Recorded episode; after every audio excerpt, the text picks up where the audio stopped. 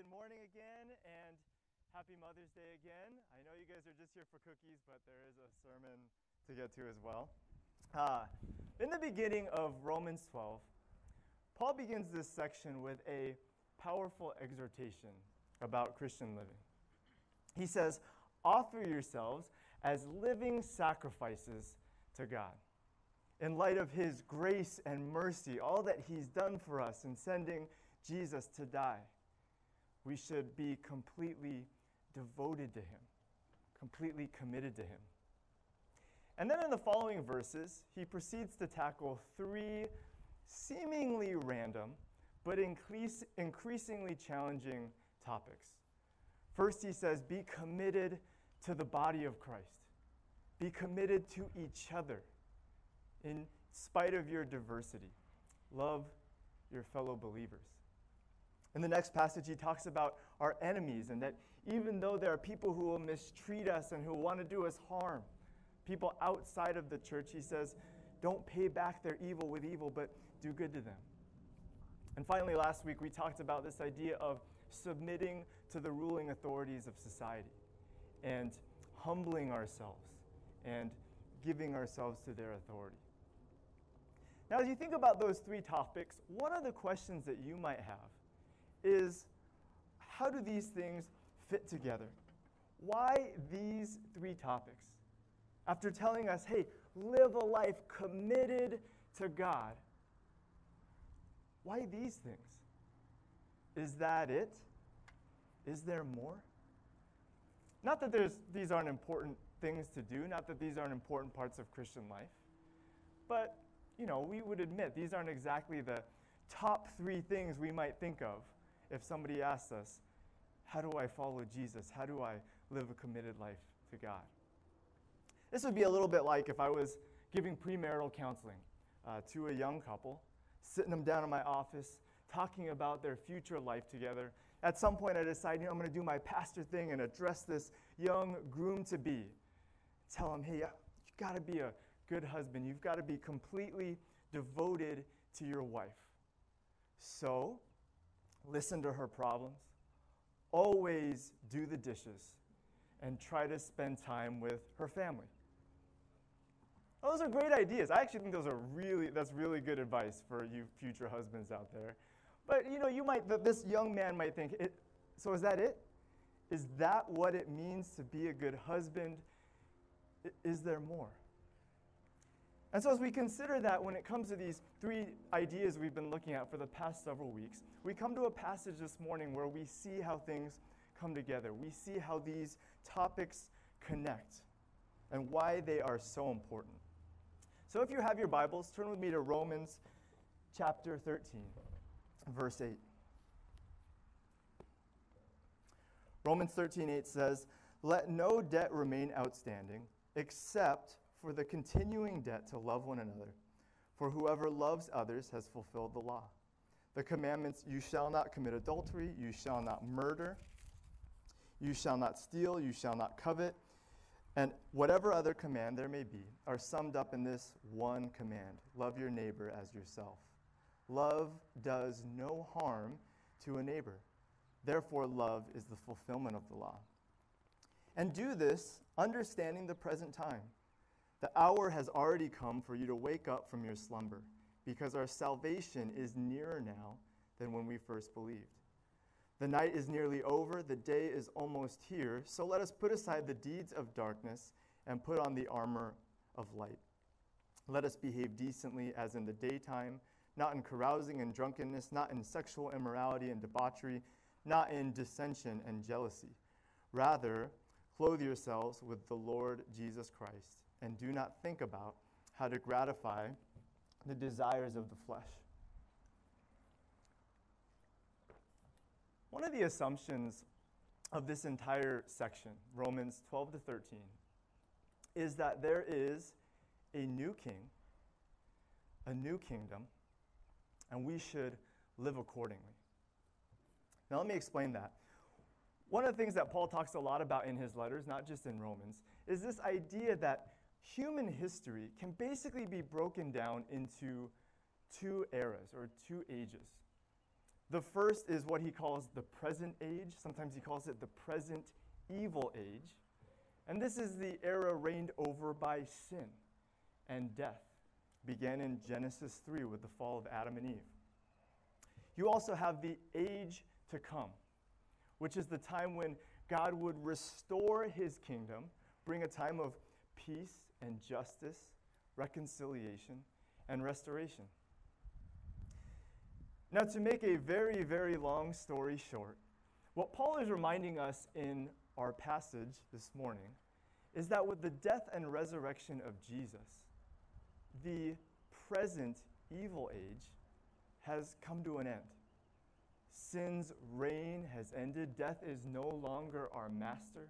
As we sang in that song, Jesus' blood has broken the chains. He's defeated death and sin. And in some sense, the kingdom of God has arrived through the giving of the Spirit, through the church. God has begun his program of restoration and justice and reconciliation. But at the same time, not completely. This old age hasn't fully ended yet. Sin's influence, death's influence are still very much felt. And the kingdom hasn't totally arrived yet in full. And so this is what Paul means when he talks about this metaphor of day and night that you know the day has kind of ended or the night has kind of ended but not totally. It's still kind of dark outside. The day has begun but the light isn't fully here. He's speaking of this in between time that we live in. This is something that scholars call already, but not yet. And that's the era of the Roman church, and it's the era that we still live in now. Uh, you can think about this in terms of like a fairy tale kingdom, right? You have this evil, mean king who rules over the kingdom in this castle up on the hill, and you know his kingdom is overrun by these evil, wicked men, like big guys with eye patches and broken teeth and wooden legs. I guess that's basically pirates, but you know, just, just think of like mean, evil guys. And there's a lot of, you know, dissension. There's uh, poverty. There's brokenness. This is a bad kingdom. One day, a new king arrives and he defeats the old king and he sets him aside and, and he, the new king sits on the throne. And the moment that king defeats the old king and sits on the throne, his reign, his kingdom has begun. And, and he begins to roll out this program of restoring the kingdom to good. But it's happened, but not totally. Again, already, but not yet. And it's important for us to think about this because Paul wants us to understand that this is our position in the world. This is the reality for us as believers people who belong to, who are loyal to the new king, and who reject the ways of the old king. That even in this in between space where both have influence, that we choose to be new kingdom people. And in essence, this is kind of what he's saying in Romans chapter 12, verses 1 and 2, when he says, Offer yourself as living sacrifices He's saying, be completely devoted to the new king. And when he says, be transformed in the renewing of your mind, not to the pattern of this world, the literal words there are not to the current age or the present age. Don't be trans- conformed to the present age, but be a new kingdom person. And so, the implicit question that we've been looking at for the last three or four weeks is how do we live as new kingdom people? What is the ethic of the kingdom of God? What does it mean to be loyal to the new king? What are the values of the people who truly live in his kingdom, live in the light? And so, again, we've looked at this kind of interesting mix of exhortations on community, on loving our enemies, on life in the public and political arena. And again, these they might be, seem kind of like random topics at first, but this morning Paul brings it all together and he shows us the connective tissue between all three of these topics. Paul is giving us an ethic for the new kingdom, And it is this very simply love your neighbor as yourself, love others. This is what it means to be loyal to the new king. This is what it means to live in his kingdom. And more important than that, this is what God has always been trying to do from the very beginning with Israel and the law. This is what he's always been working towards is a people devoted to his value system. And first and foremost, this value of love of neighbor. Now, in some sense, for both the Romans and for us, this isn't too surprising. Jesus talked a lot about love in his ministry. It was what he was about, it was how he lived and what he talked about. The early church was built on love for one another, taking care of each other. But at the same time, the fact that Paul talks about it here and in every single one of his letters is a reminder of this inescapable fact that living out this ethic in real life is not easy. It is not easy to have love of neighbor be a transformative ethic for how we live. Paul knows this.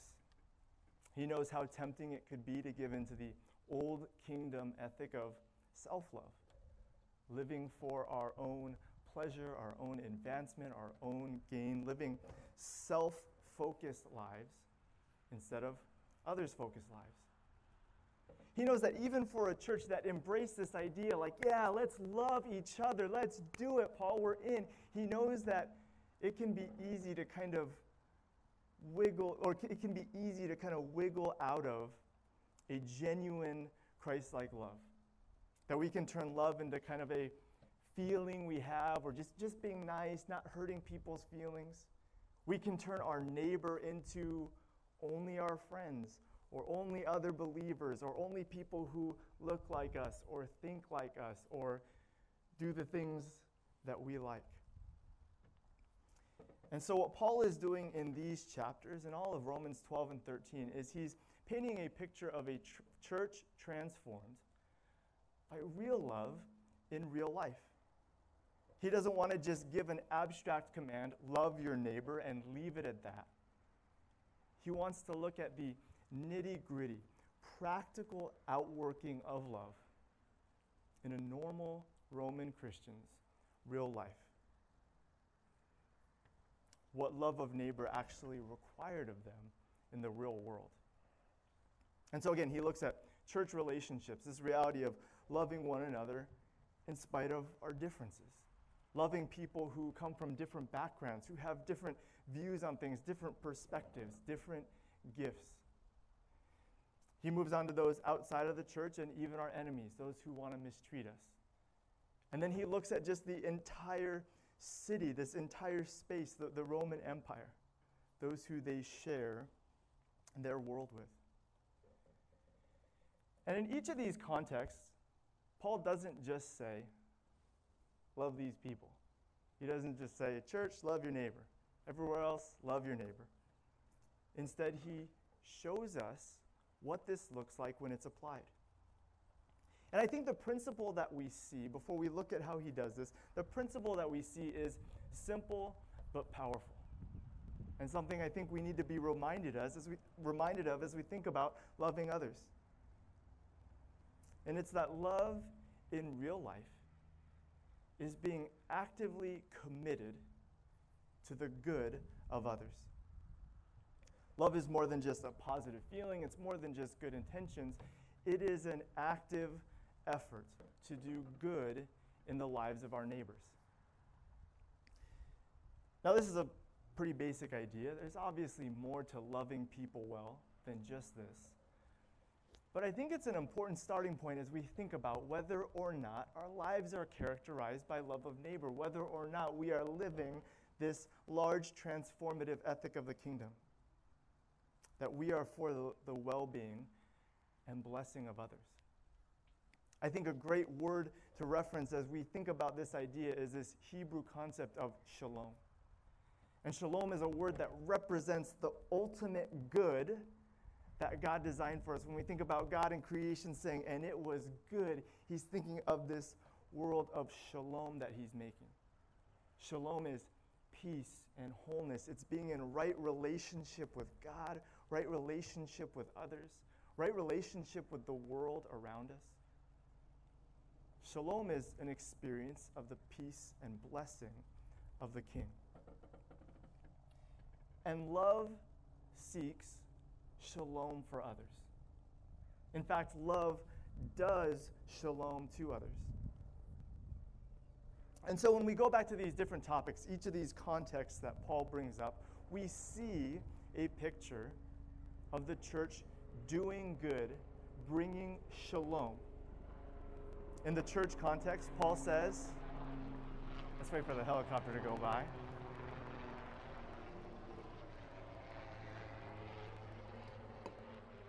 In the church context, Paul says, You guys may be different, you guys may come from different backgrounds, but here's how you can do good for one another serve each other.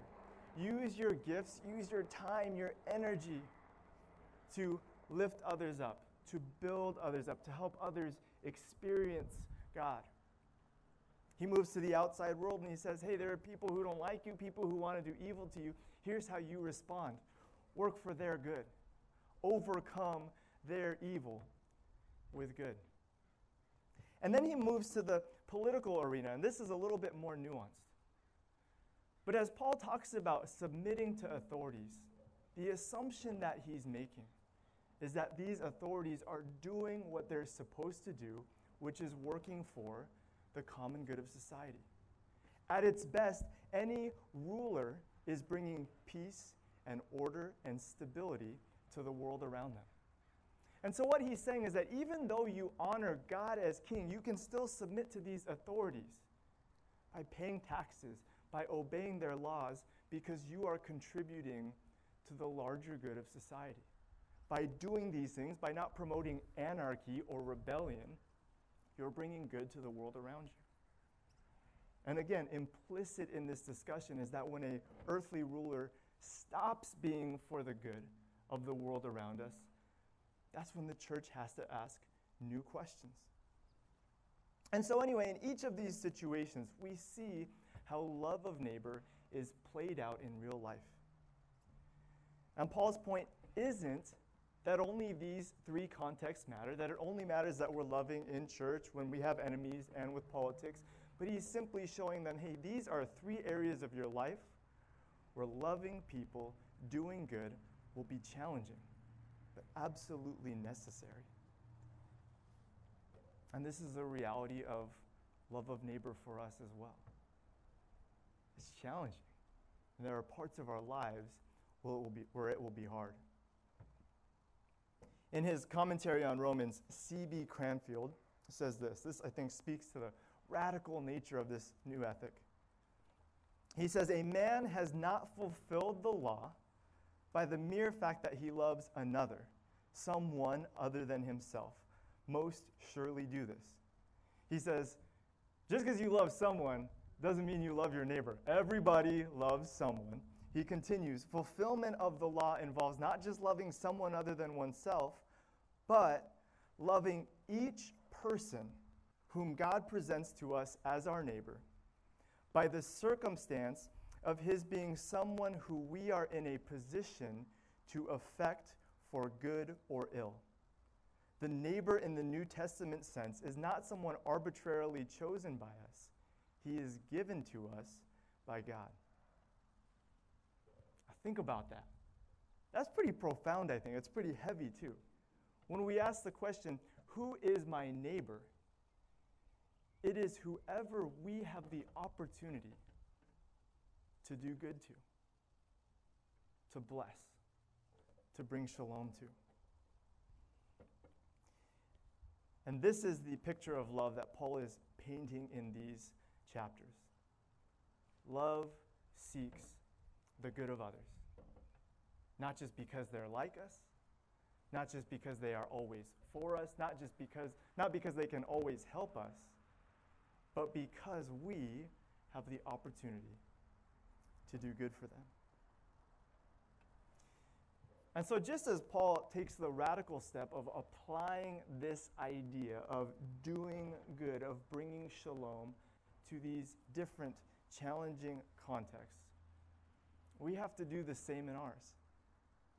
We have to ask, what does love of neighbor look like for me in my real life, in the places where it isn't easy or convenient? Am I for the good of others when I come to church? Am I thinking about this in terms of how I can bless, how I can do good, how I can bring shalom to my community? Do I do this at home, at work, when I play basketball, when I vote, when I hang out with my friends, when I'm at the park with my kids, when I'm biking or hiking or working out? Am I living with the perspective that I can do good to others, that I can love my neighbor in all of these spaces? Not because they are always like me, not because they are always for me, not because they can always help me, but because I can do good. Uh, this past week, I was uh, out for a run in my neighborhood. And one of the things that I've been trying to do for the past couple years is just to be kind of more intentional with that time. And I don't know, this might sound kind of cheesy, but like thinking about how can I be a more loving runner? How can I represent Jesus when I run? And this is not easy when you're running, but at the very least, right, it's just like being friendly. You know, I, I try to say hi to everyone that I run by. There's people who are regulars who I've kind of gotten to know and I, I kind of have a good rapport with.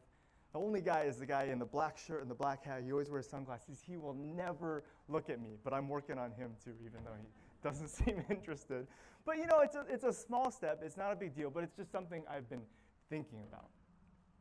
So, anyway, this past week I was out for a run, and I'm on kind of one of my normal stretches, about half a mile block between two streetlights. And someone on this stretch had taken all of the trash out of the trash cans and dumped it out on the sidewalk. And there's probably three or four trash cans in this stretch, and so, you know, it's, it's pretty gross. On top of that, this is an area where people like to walk their dogs.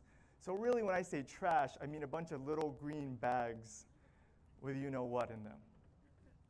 And so I'm running by, and really, just my only thought is, oh, this is so gross. And, and we're like, who would do that? Like, why would a person take out this trash, take out this stuff, and, and throw it out on the sidewalk?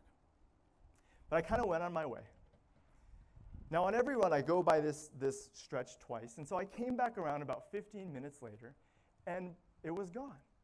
The, the, the, the trash, the, the little bags, they were all gone, and I keep running. And as I get to the end of the block, I see a middle aged woman putting all this stuff back in the trash can. And I recognized her as, as a woman who just kind of walks in the neighborhood. And she didn't have any gloves on. She didn't have one of those like trash picker upper things. She just clearly was on her walk, picked up the trash, and put it in the trash can. And you know, I'm thinking about this idea of being loving on my runs. I'm thinking about this sermon, and, and it just made me think as I saw her doing this. Now, not to say that she's loving and I'm not, or that I, I don't know why she did what she did. And I didn't feel especially guilty that I hadn't thought to do that. But it did make me think about what it looks like to do good to those around you. And I was just kind of inspired. Because even though this is a, a pretty small act, I mean, it probably wasn't small to her, but in, in the grand scheme of things, a relatively small thing to pick up trash. I know that I was blessed. I know that it was a good in my life and it was meaningful to my neighborhood. And it just made me think of the way a transformed heart, a heart renewed by this ethic, approaches every moment and every opportunity. That this kingdom ethic should inform everything we do. It obviously applies to helping our friends, serving at church, maybe even praying for our enemies, supporting causes and policies that make people's lives better. There's all these things we can do, but sometimes, sometimes it's just picking up dog poop on the sidewalk. The call to love your neighbor, it's not a call to love one particular person or in one particular situation. It's not about coming up with a long list of all the things that we always have to do in order to be loving. And I'm certainly not saying that you have to go home and pick up trash every time you see it, or else you're not loving. But the point is that this is a call to have your heart and life changed so dramatically that the good and shalom of others becomes the lens through which we view every space, every situation where we find ourselves. And ultimately, we, we have to remember that the reason for this, the reason why this is so important, the reason why this is the core ethic of this kingdom, is because this is who God is. This is the way God loves. This is what He showed us that He's about. God has loved us and been for us from the very beginning. He's been working for our good, working to bring us back into the shalom that He created for us since the very beginning. In fact, He went so far that He sent His Son to die on a cross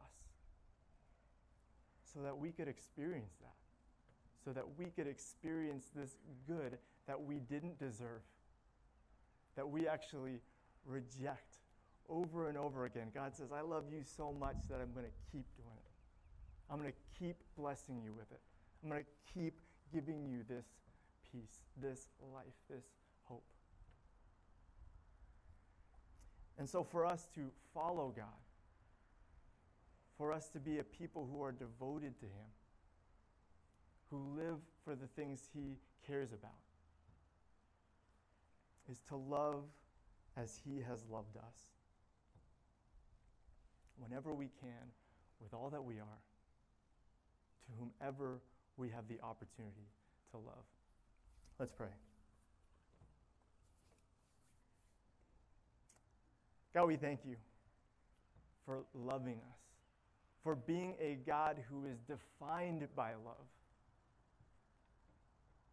by shalom, by good. And God, we want to, as your people, as your redeemed people who have been set free from sin, set free from the reign of death, we want to live this ethic that you've invited us to. So, God, would you open our eyes? Would you continue this process of transforming our minds? Would you continue renewing us by your Spirit so that in every situation, in every space we find ourselves in, we are looking for new ways to be loving, to do good. And we know that we're imperfect, we know that we're limited, that we can't possibly love everyone the way you love, but we thank you that you are working